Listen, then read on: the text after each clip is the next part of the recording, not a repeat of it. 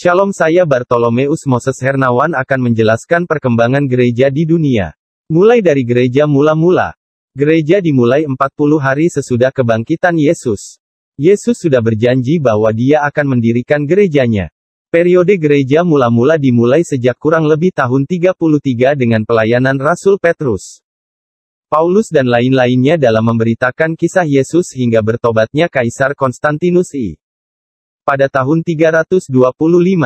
Pada periode ini gereja dan orang-orang Kristen mengalami penganiayaan.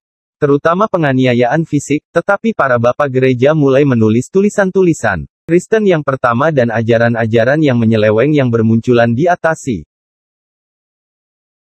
Pada tahun 70, tahun di mana Yerusalem dihancurkan. Kitab-kitab perjanjian baru telah lengkap dan beredar di antara gereja-gereja. Untuk 240 tahun berikutnya, orang-orang Kristen dianiaya oleh Roma, kadang secara acak, kadang atas perintah pemerintah. Pada abad kedua dan ketiga, kepemimpinan gereja menjadi makin hirahis seiring dengan peningkatan jumlah. Beberapa ajaran sesat diungkapkan dan ditolak pada zaman ini, dan kanon perjanjian baru disepakati. Penganiayaan terus meningkat. Lalu gereja pada awal mula Eropa, Periode ini dimulai semenjak penabisan Karel Mulia sebagai Kaisar Eropa Barat sampai kejatuhan. Kekaisaran Romawi Timur dengan direbutnya Konstantinopel oleh bangsa Turki. 1453.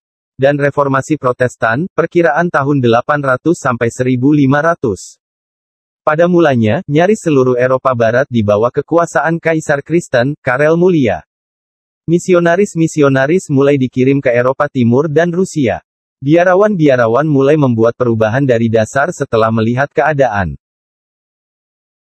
Gereja yang memburuk, dan perang salib dengan bangsa Asia dimulai.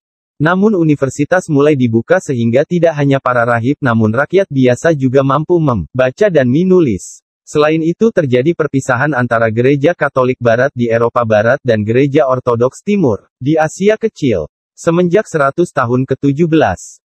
Penjelajah-penjelajah dari Eropa menjelajahi seluruh alam dan pada ketika yang bersamaan membawa iman mereka ke seluruh alam. Terkadang warga asli yang mereka datangi dipaksa menerima iman mereka di bawah ancaman senapan. Namun mayoritas pertobatan yang terjadi di luar Eropa adalah berkat jasa-jasa para misionaris tidak bernama berpihak kepada yang benar Kristen maupun Katolik, yang tinggal dan mengajar warga setempat. Masa sekarang gereja modern Ketika ini Gereja Katolik Roma dan Gereja Ortodoks Timur telah mengambil langkah-langkah sebagai memperbaiki hubungan mereka yang rusak, sebagaimana dilakukan pula oleh Katolik dan Lutheran. Gereja Injili berdiri sendiri dan berakar kuat dalam teologi reformat. Gereja juga menyaksikan wujudnya pentakostalisme, gerakan karismatik, oikumenisme dan beragam segala sesuatu yang diajarkan sesat. Setiap kita bertanggung jawab sebagai mengetahui apa kata Alkitab dan sebagai hidup menaatinya. Ketika gereja mengalpakan apa yang diajarkan Alkitab dan mengabaikan pengajaran Yesus, kekacauan merajalela. Ketika ini mempunyai banyak gereja, namun hanya satu Injil. Itu adalah mempertahankan iman yang telah disampaikan kepada orang-orang kudus. Yudas 3. Mari kita dengan hati-hati mempertahankan iman itu dan meneruskannya tanpa mengubahnya. Dan kiranya Tuhan terus memenuhi janjinya sebagai mendirikan gerejanya.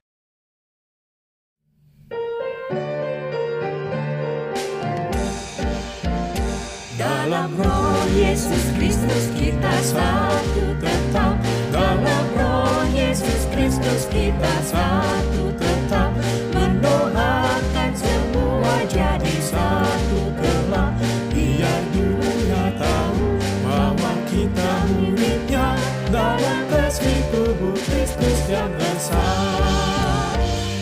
berjalan bersama berjalan